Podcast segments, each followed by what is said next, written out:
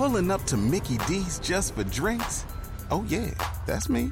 Nothing extra, just perfection and a straw. Coming in hot for the coldest cups on the block. Because there are drinks, then there are drinks from McDonald's. Mix things up with any size lemonade or sweet tea for $1.49. Perfect with our classic fries.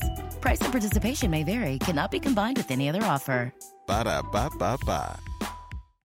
Whether it's Baker's Simple Truth Turkey or mac and cheese with Murray's English Cheddar or pie made with fresh Cosmic Crisp apples, there are many dishes we look forward to sharing during the holidays. And Baker's has all the fresh ingredients you need to turn today's holidays into tomorrow's memories. Baker's, fresh for everyone. And right now, you can save when you shop your faves.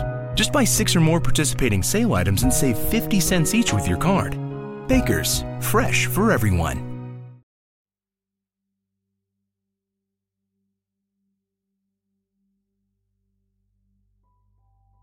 Jean Jacques de Morgan was a French mining engineer and archaeologist whose work during the late 19th and early 20th century made an indelible impact on our knowledge of history. He was the director of antiquities in Egypt during the 19th century. He also worked at dig sites in Stonehenge, Persepolis, as well as Russian Armenia. Perhaps his most famous find came in 1901 during an archaeological expedition to Persia to excavate the Elamite capital of Susa. There he discovered the pieces of a two and a half meter high black diorite pillar, also known as a stele. It's believed the stele was broken into three pieces during the mid 12th century BC by the Elamite king Shutruk Nahunte as the spoils of war.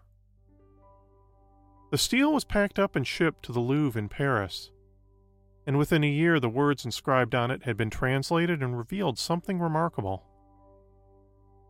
They were a series of 282 edicts written by the ancient Babylonian king Hammurabi, who reigned in central Mesopotamia from 1792 to 1750 BC. At the time it was rediscovered in 1901 by Jacques de Morgan, the Code of Hammurabi was believed to be the earliest known set of written laws in existence. In subsequent years, other, even older Mesopotamian laws, including the Sumerian Lipit Ishtar and Ur Nammu have been found, but to this day many history books still cite the Code of Hammurabi as the first. Even the United States Supreme Court building features Hammurabi on the marble carvings of historical lawmakers. The code itself is written in a series of if then statements. For example, if a man steals an ox, then he must pay back 30 times its value. The code also expresses different levels of justice for different parts of society. A doctor's fee for curing a wound would be ten silver shekels for a man of wealth, five shekels for a freedman, and two for a slave.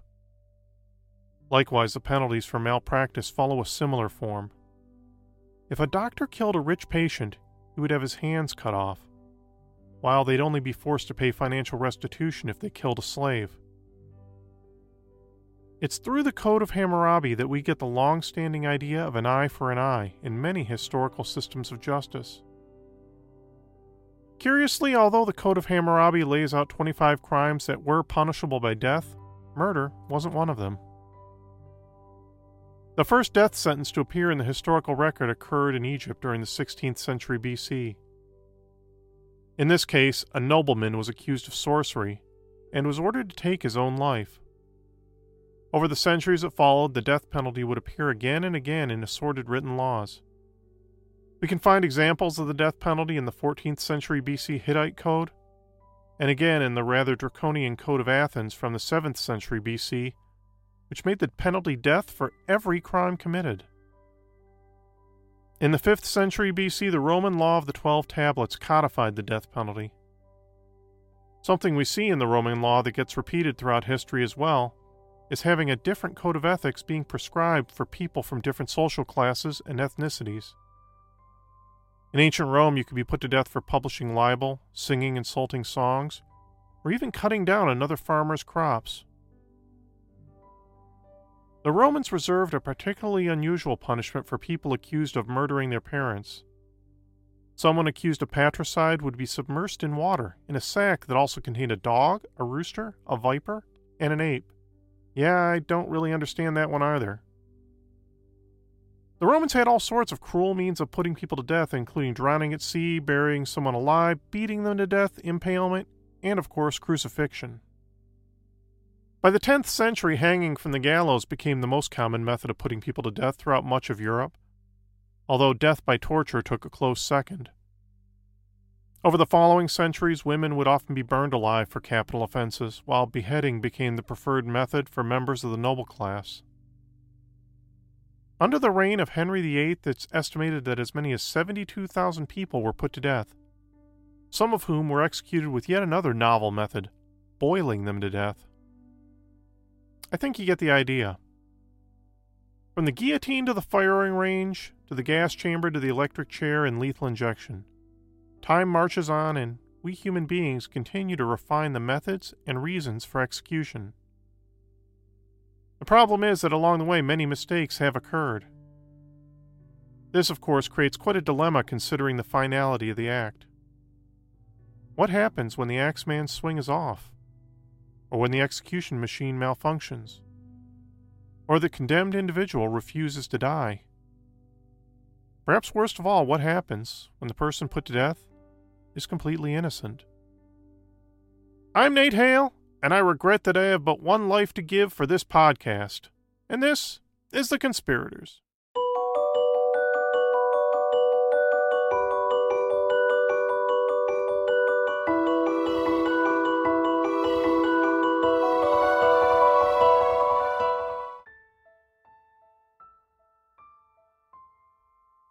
Lady Margaret Pole was just about as blue blooded royal as they come. She was the daughter of George, the Duke of Clarence, one of Edward IV's younger brothers, and was of the House of York. Within the first twelve years of Margaret's long life, she would live to see the death of Edward IV, as well as the disappearance of his sons Edward V and Richard Duke of York, Richard III taking control of the crown, and the Battle of Bosworth Field that would allow Henry VII to seize the throne. After the Tudor family came to power, the remaining members of the House of York were dealt with by a combination of execution, imprisonment, or simply marrying them off. Margaret's brother Edward, who himself had a claim to the throne by birth, spent the remainder of his days in the Tower before finally being executed in 1499. When Henry VIII inherited the throne in 1509, Margaret's fortunes grew. She became employed in the service of Catherine of Aragon, Henry's wife, and the newly anointed queen. In 1512, she was granted the title of Countess of Salisbury, which once again gave her family a royal title. But things went sour when Margaret disavowed Henry VIII's scheme to acknowledge himself the supreme head of the new Church of England and divorced Catherine so that he could marry Anne Boleyn. Margaret remained a devout Catholic, as did her son Reginald. During the seismic split Henry VIII brought to the church, Reginald fled abroad. Since he remained out of the king's reach, Henry settled for the next best thing and ordered Margaret be arrested and taken to the Tower. She was 65 years old at the time. Two years later, on the morning of May 27, 1541, a guard arrived at Margaret's cell door to inform her that she would be dead within an hour. She tried professing her innocence, stating that she had never even been accused of any crime, nor had she ever been put through a trial. But her pleas fell on deaf ears, and soon she was led to the executioner's block. The problem was the regular executioner was away that day, fighting in one of King Henry's wars. That left them scrambling to find a replacement. They settled on someone they probably shouldn't have, seeing as later on they dubbed him a, quote, blundering idiot. They laid Margaret's head down on the chopping block, and the executioner hefted the axe overhead. Was the axe too heavy? Was he drunk that day? Was the sun in his eyes? We may never know. But when Lady Margaret's executioner swung the axe down in his first savage swing, he missed her head entirely, chopping down into her shoulder instead. He tried again, and missed again, and this time brought the blade down into the middle of her back. He yanked the axe out and tried again, and again. In front of about 150 onlookers, the executioner hacked away at Lady Margaret a total of 11 times before finally managing to decapitate her. Sadly, this wouldn't be the first time in history an execution went horribly wrong because of a blundering executioner. Nor would it be the last. During the late 1800s, Tom Blackjack Ketchum had made a name for himself as a real, honest to goodness Old West outlaw. He and his gang marauded their way across New Mexico and Texas, holding up trains and robbing stores, saloons, and post offices. But by 1900, all of the Ketchum gang had either been killed off or been arrested, leaving Tom all by his lonesome. He tried one last train holdup just outside of Folsom, New Mexico, but the conductor was able to get the drop on him, and Tom was soon carted away to jail. After a short trial in Clayton, New Mexico, Tom was sentenced to hang. This was going to be a big occasion in Clayton, for they had never hanged anyone before. Practically the entire town turned out to see Blackjack Ketchum swing. But because they were such novices at the whole execution thing, the hangman forgot to remove a 200 pound sandbag attached to the rope used to test it out. That meant that when Blackjack Ketchum dropped through the hole, the additional weight caused the noose to yank extra tight severing his head at the neck in front of the horrified crowd. It seems difficult to believe, but nearly the same thing happened again in Arizona in 1930 to a prisoner named Ava Dugan after being tried and convicted of murdering a chicken farmer named Andy Mathis. Once again, when the trapdoor sprung open, something went wrong with the rope, and it tore Dugan's head off and sent it rolling within a few feet of the screaming spectators. Three men and two women fainted, the sight left such an indelible stain on the state's corrections system, they were forced to switch to using the gas chamber after that. Back in 1894, a man named George Painter was led to the gallows after being convicted of murdering his lover, Alice Martin, in their Chicago home. Painter professed his innocence right up until his last moments. His final words before the hood was placed over his head were about his desire for the real killer of his girlfriend to be found. But after the trapdoor was released and his body went hurtling down, the weight of his body caused the rope to break. But, even still, it had managed to do part of the job. Doctors who examined Painter realized that the man's neck was indeed broken, but he was still clinging to life. So the executioners did the only thing they could think to do. They replaced the noose with a new rope, put the hood back over Painter's head, and hanged him again. This time it did the deed. Throughout history, there were at least two men who seemed predestined to avoid the hangman's noose despite the best efforts of their executioners. The first of whom was an Englishman named Joseph Samuel, who was convicted of robbery in 1795 and was transported to the Sydney Cove Penal Colony in Australia. But after he escaped from prison, Samuel reportedly killed a policeman during a subsequent attempted robbery. He and an accomplice were both convicted and sentenced to hang, while Samuel's accomplice's execution went off without a hitch, this wasn't the case with Samuel himself. The first time they tried hanging Samuel, the rope snapped and he remained uninjured. Then they tried it again, and the same thing happened again. On the third attempt, the noose unraveled. The astonished provost marshal sped off on horseback to report this man they apparently could not hang. An hour later, he returned with a reprieve in his pocket and Samuel was then returned to prison to live out a life sentence. History would repeat itself almost a century later in even more spectacular fashion to a convicted murderer named John Henry George Lee, who is most often referred to in the history books as John Babbacombe Lee. He was a former sailor in the Royal Navy convicted in 1885 of the brutal murder of an elderly woman named Emma Keyse. Although the evidence against Lee was weak and mostly circumstantial, and Lee continued to profess his innocence throughout his trial. On February 23, 1885, John Lee was led from his cell in the penitentiary at Exeter, England, to the gallows. They draped the hangman's noose around his neck and stood him on the trapdoor. After a few minutes, the sheriff of Exeter waved his hand, giving the order for them to draw the bolt. Only the trapdoor didn't open. This was especially annoying because they had just tested the trapdoor a short while earlier and it had worked fine then. Some workers inspected the bolt and mechanism for the trapdoor, and everything seemed to be in working order. Once more, the sheriff gave the order to pull the bolt, and once again, the door beneath John Lee's feet refused to budge. The sheriff angrily barked orders that Lee be taken back to his cell. Couldn't believe all the incompetence he had working for him. The sheriff then had another man stand on the trapdoor, not with a noose around his neck, of course, and gave the order again to draw the bolt. This time the door opened without a hitch, and the stand in dropped through the hole just the way he was expected to. The guards went and retrieved John Lee once again, and as I'm sure you're probably expecting by now, when they threw the bolt, the trapdoor again refused to open. By now, the sheriff was purple faced and livid. He screamed that they try it one more time, but John Lee remained unhanged. Eventually, the matter would be debated in the British courts, leading all the way up to the House of Commons just what to do with this apparently unkillable prisoner.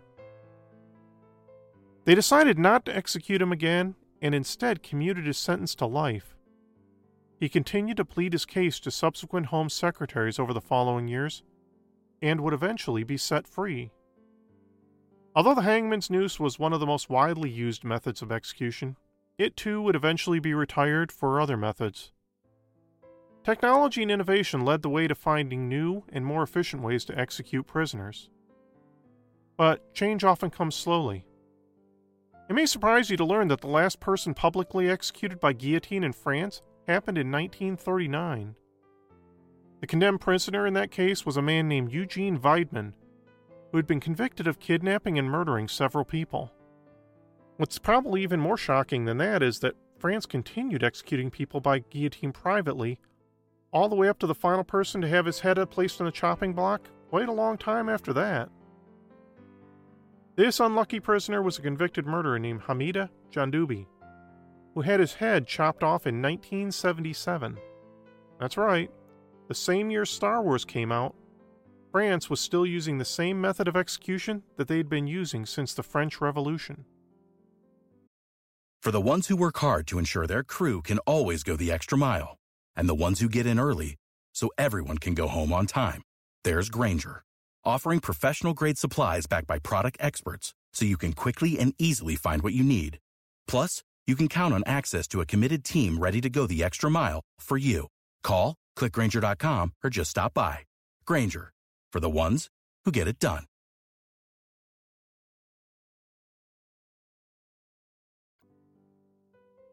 Throughout the 1870s and early 1880s, a new type of lighting known as arc lights began being used in cities around the world. These massive lights required high voltages of electricity in the range of 3,000 to 6,000 volts. This, of course, led to a lot of accidents as well. One such incident occurred in Buffalo, New York on August 7, 1881, when a drunken dock worker snuck into an electric company powerhouse and grabbed the brush and ground of a large electric dynamo. He died instantly. But whereas most people were, dare I say, shocked by the news of the man's death, a dentist named Alfred P. Southwick saw the potential presented by this gruesome story. Southwick, along with another physician named George Fell, and the head of the Buffalo ASPCA began experimenting with what they saw as a more humane method of ridding the city of the thousands of stray dogs and cats roaming free electrocuting them. Southwick would later take his research and begin to advocate that his method of humanely electrocuting animals could be just as easily applied to human beings as well. He began to scale up his designs and modified one of his own dental chairs to come up with the very first electric chair. By that point in history, a series of botched hangings, much like those I've previously described, were causing death penalty advocates to begin looking elsewhere for a more humane method to kill people. Around this same time, what has become known as the War of the Currents began brewing between two historical giants. Legendary inventor Thomas Edison, who advocated for the use of a direct current power system, and George Westinghouse, who favored his own alternating current. When Edison began losing the battle with Westinghouse, he knew he had to make a bold move. So Edison began sending his own consultants out to help with the testing of death by electrocution in order to demonstrate how dangerous Westinghouse's AC current really was. Edison's consultants staged several public electrocutions of dogs, and would eventually scale up the test to electrocuting a horse at Edison's West Orange laboratory. By the year 1889, a bill was signed by the New York governor allowing for the electric chair to be used on condemned prisoners. The first person scheduled to fry was a convicted murderer named Joseph Chapleau. But after his sentence was commuted to life imprisonment, the state was forced to look for another guinea pig. They landed on William Kemmler, an alcoholic vegetable peddler who murdered his common law wife with a hatchet in a drunken rage. The day after they electrocuted the horse, they led Kemmler out of his cell and strapped him to the electric chair. The generator was charged with 1,000 volts, which was estimated to be enough to stop the man's heart. A metal restraint was placed on Kemmler's head. Kemmler told the executioners to take their time and do it properly. He was in no hurry. The switch was thrown and electricity jolted through the man's body for 17 seconds. At first, the doctor, Edward Charles Spitzka, declared Kemmler dead. But then some of the witnesses began to notice that Kemmler still appeared to be breathing. The doctor hurried to examine the man again and realized he had made a mistake. Kemmler was indeed still alive. Spitzka shouted that they needed to turn the machine on again, only this time to double the voltage. 2,000 volts surged through Kemmler's body. Blood vessels ruptured beneath his skin. His hair under the metal cap began to smolder. The stench throughout the chamber was horrendous as Kemmler's hair and flesh began to cook. Following the execution, newspaper reporters tried to outdo one another with even more sensational descriptions of what had occurred during the execution. Some reporters later erroneously reported the man's body had caught fire. George Westinghouse himself would later comment that they would have done better using an axe. As I am sure you're aware, despite the bad press from the execution, George Westinghouse's AC current became the national standard for electric current. But Thomas Edison still managed to do all right for himself financially, considering he held the patent on the electric filament light bulb, which would inevitably be powered by Westinghouse's AC current. The death of William Kemmler would be just the first of many such executions by electric chair. Over the decades, prisons would continue to develop their methods using old Sparky, but even into the modern day, horrific mistakes continue to occur. It took a total of three tries and 14 agonizing minutes to put to death an Alabama man named John Evans in April 1983. In 1999, the state of Florida had to build a special oversized electric chair to accommodate a convicted mass murderer named Alan Lee Davis. Witnesses to the man's execution described the scene as brutal. Blood poured from his mouth and onto the front of his white prison shirt. A Florida state senator who saw the execution photos later claimed to see the shape of a cross in the blood, which she took as a sign that God approved. In May of 1990, a convicted murderer and rapist named Joseph Tafero had to be shocked three times in order to end his life. It turns out the executioners had used a synthetic sponge instead of the natural sponge that was supposed to be used. Witnesses claim to have seen flames erupting from Tafero's head. Inmates throughout the prison claim they could still smell Tafero's cooked flesh weeks later. Perhaps worst of all is that after Tafero was put to death, one of his accomplices came forward claiming responsibility for the murder he had been convicted of. This revelation brings up perhaps the single best argument against the use of capital punishment. What if the person you're attempting to execute is innocent of the crime they've been convicted of? This isn't a situation you get a lot of do overs with. Not often, at least. On May 3, 1946, a 17 year old black teenager named Willie Francis was led to a date with Gruesome Gertie. That was the nickname given to Louisiana's electric chair,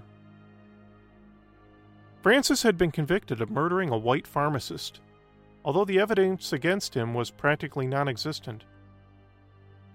Captain F.E. Foster and an inmate named Vincent Venezia acted as Francis's executioners that day. When he was given the order, Foster threw the switch and the electricity jolted through Francis's body. Except when they turned the power off, Francis was still breathing. You see, Gruesome Gertie was designed to be a mobile unit to be used at multiple penitentiary. And it turned out the two executioners had gotten drunk the night before and set the machine up improperly. When Foster realized Francis wasn't dead, he reportedly shouted at the young man that he'd get him next week. But Francis wasn't executed the following week. When news broke about the botched execution, many people viewed it as an act of God. Media coverage began to draw unwanted attention to the terrible injustice in Francis's case as a poor black youth in an overtly racist community. Sixteen months earlier, in November of 1944, someone shot Andrew Thomas, a white pharmacist in Francis's hometown of St. Martinville. Two months went by with no arrests, and eventually the sheriff, E.L. Resweber, hauled in Francis for questioning. According to Resweber, he found the murdered pharmacist's wallet and identification card in Francis's possession, although a great deal of evidence suggests these were planted. But within hours of his arrest, the sheriff had a signed confession in hand. Although the police denied any coercion, the confession itself reads as if it had been dictated by a policeman. The gun involved in the case was supposedly stolen by Francis from a sheriff's deputy. But the deputy in question had actually reported the gun missing two months before the murder. Furthermore, the gun was never examined for fingerprints, and the bullets in Thomas's body were never matched to the pistol. Then both the gun and the bullets were mysteriously lost en route to the FBI for analysis. Even more suspicious, as I just mentioned, the gun had once belonged to one of the sheriff's deputies. Well, that particular deputy was on record as having publicly threatened Thomas's life after learning the pharmacist may have been having an affair with the man's wife. With such an apparent miscarriage of justice occurring, Willie Francis's father managed to hire a local attorney named Bertrand DeBlanc, who also just so happened to be the victim Andrew Thomas's best friend. Even DeBlanc wasn't convinced Francis was the murderer. Over the next year, DeBlanc appealed Francis's execution on the grounds of double jeopardy, and that he had already been sent to the electric chair once. It wasn't his fault he lived through the experience. The case would work its way up to the United States Supreme Court, where the justices ruled 5 to 4 against Willie Francis. This occurred on the day before his 18th birthday. Despite ruling against Francis, Associate Justice Felix Frankfurter attempted to persuade the Louisiana Governor Jimmy Davis to grant clemency to Francis. But unfortunately, he failed, and on May 9, 1947, Willie Francis went to the electric chair for the second and final time. A story like that of Willie Francis speaks directly to the injustice found in the legal system. You hear all the details of the case and realize many people knew full well that an innocent man was going to be put to death. Yet no one stepped forward to do the right thing and prevent it from happening. And after hearing a story like that, you may think it can't possibly get any worse than that.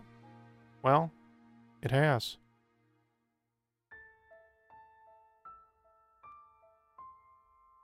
Joe Arridy was born on April 29, 1915, to Henry and Mary Arridy in Pueblo, Colorado. His parents were both Syrian immigrants, and neither one of them spoke much English. It became apparent early on that Joe was born different. He had a severe mental impairment that caused him to be labeled an imbecile by a school psychologist. Joe only attended public school for one year. He was tested as having an IQ of 46, which led him to being sent at age 10 to the Colorado State Home Training School for Mental Defectives in Grand Junction, Colorado. Joe was never able to learn the alphabet or even his colors. He couldn't identify the days of the week, and he could only speak in short, choppy sentences. Joe was often bullied at the training school, and he never made many close friends. He had a tendency to wander away from the school grounds, sometimes for days at a time, but he always seemed to find his way back eventually. One thing you should know about Joe is that he loved trains more than anything. Sometimes when he wandered away from the school, he would be seen climbing on top of the trains passing through town to take a ride. He continued to live at the Colorado State Home until 1936 when he hopped one more train, only this time he never came back. Joe was next heard from when he was arrested on vagrancy charges in a Cheyenne, Wyoming train yard on August 26th. Just 11 days prior, a 15 year old girl named Dorothy Drain was beaten to death with an axe in her bedroom in Pueblo, Colorado while she slept. Her 12 year old sister Barbara was also attacked, but survived. When Sheriff George Carroll heard that Joe came from Pueblo, he jumped to the immediate conclusion that Joe must have been responsible for the murders. A few years earlier, Sheriff Carroll had made a name for himself for helping take down the legendary Ma Barker gang. And it appears the sheriff was desperate to regain some of his past glory. After interviewing Joe for hours, Sheriff Carroll told the newspapers that Joe Arridy had confessed to the beatings. Carroll produced a detailed confession that was allegedly written by Joe. Although he was never able to explain how a man who didn't know the alphabet or even speak in complete sentences could have possibly written it, but by that point, the police had already arrested a suspect named Frank Aguilar for Dorothy's murder. Barbara and Dorothy Drain's father had been Aguilar's supervisor at the Works Progress Administration, and the two men had had a falling out. Once Barbara recovered enough to speak, she immediately identified Frank Aguilar as her lone attacker. After police arrested Aguilar, they even discovered an axe in his possession that matched the weapon used to attack the girls. But instead of coming clean and admitting he had made a mistake, the next morning Sheriff Carroll changed his story and now claimed that Joe had confessed to working with an accomplice named Frank to commit the murder. Aguilar would later admit in court that he was guilty. He even tried to change his plea from guilty to not guilty by reason of insanity. Frank Aguilar was sentenced to death. The name Joe Arridy was never mentioned once during the man's trial. On April 17, 1937, Joe Arridy was found guilty of being an accessory to the beatings and sentenced to death. He was sent to Colorado State Prison where the warden, Roy Best, took a liking to him. Joe was sweet and childlike. It was clear that he had no idea what was happening to him. Warden Best called Joe the happiest man who ever lived on death row. Over time, Warden Best brought Joe picture books and toys for him to play with. Even though Joe was surrounded by some of the worst members of society, everyone seemed to like him, and they enjoyed playing with him. On Christmas 1938, Warden Best gave Joe a toy train as a present. Joe was overjoyed with the train, and he played with it constantly. He loved to wind it up and send it down the corridor to another inmate named Norman Wharton. Wharton had been convicted of killing a police officer for hours on end, Wharton would wind the train up and send it back to Joe. Sometimes some of the other inmates would knock the train over as it passed their cells. Joe would giggle uncontrollably and yell, A wreck! A wreck! Then the other prisoners or one of the guards would set the train back up and send it on its way. An attorney from Denver named Gail Ireland took up Joe's case and attempted to overturn his conviction. Ireland managed to stay the execution nine times. But in January 1939, Joe's time was up. The Colorado Supreme Court upheld the conviction, and a date was set for Joe's execution. He was 23 years old at the time. On January 6, 1939, Joe Arridy was offered his last meal. He didn't understand the concept of what a last meal meant, but he asked for ice cream, and he got lots of it. Father Albert Schaller visited Joe in his cell and read him his last rites. Joe had to be told the prayer just a couple words at a time because that was all he could remember.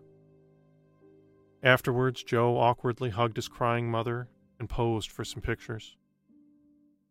When it came time to lead him out of his cell, Joe asked if he could take his train with him to the gas chamber. The warden tried as he could to explain that Joe had to leave it behind and that he wouldn't be coming back for it. Joe didn't understand, insisting that he wouldn't die. Father Schaller told Joe he could trade his train for a golden harp in heaven. Joe looked sadly down at his precious train, then tentatively handed it to the priest and told him to give it to his friend and cellmate, Angelo Agnes. Warden Best and Father Schaller walked Joe down the long corridor to the gas chamber. Joe got scared when they tried to blindfold him, but the warden held his hand, and Joe finally relaxed and gave a little smile. Warden Best and Father Schaller left the room, and the warden gave the order to proceed. Cyanide pellets were dropped into an acid, creating a toxic gas that filled the airtight chamber. After only a few breaths, Joe Arridy fell still. Following Joe Arridy's execution, a group called the Friends of Joe assembled to try to correct this gross miscarriage of justice. They got together the funds to build a large headstone, the only one like it on Woodpecker Hill in Greenwood Cemetery. It includes a photo of Joe playing with his beloved train. When the stone was first erected, the group was not allowed to inscribe any statements on it other than his name and dates of birth and death. For several years, volunteers, along with Denver attorney David Martinez, worked tirelessly to bring attention to Joe's story. On January 7, 2011, Colorado Governor Bill Ritter issued an unconditional pardon a full 72 years after Joe's execution. It was the first posthumous pardon in Colorado's history. Now, today, to the left of Joe's headstone stands a framed copy of the official pardon.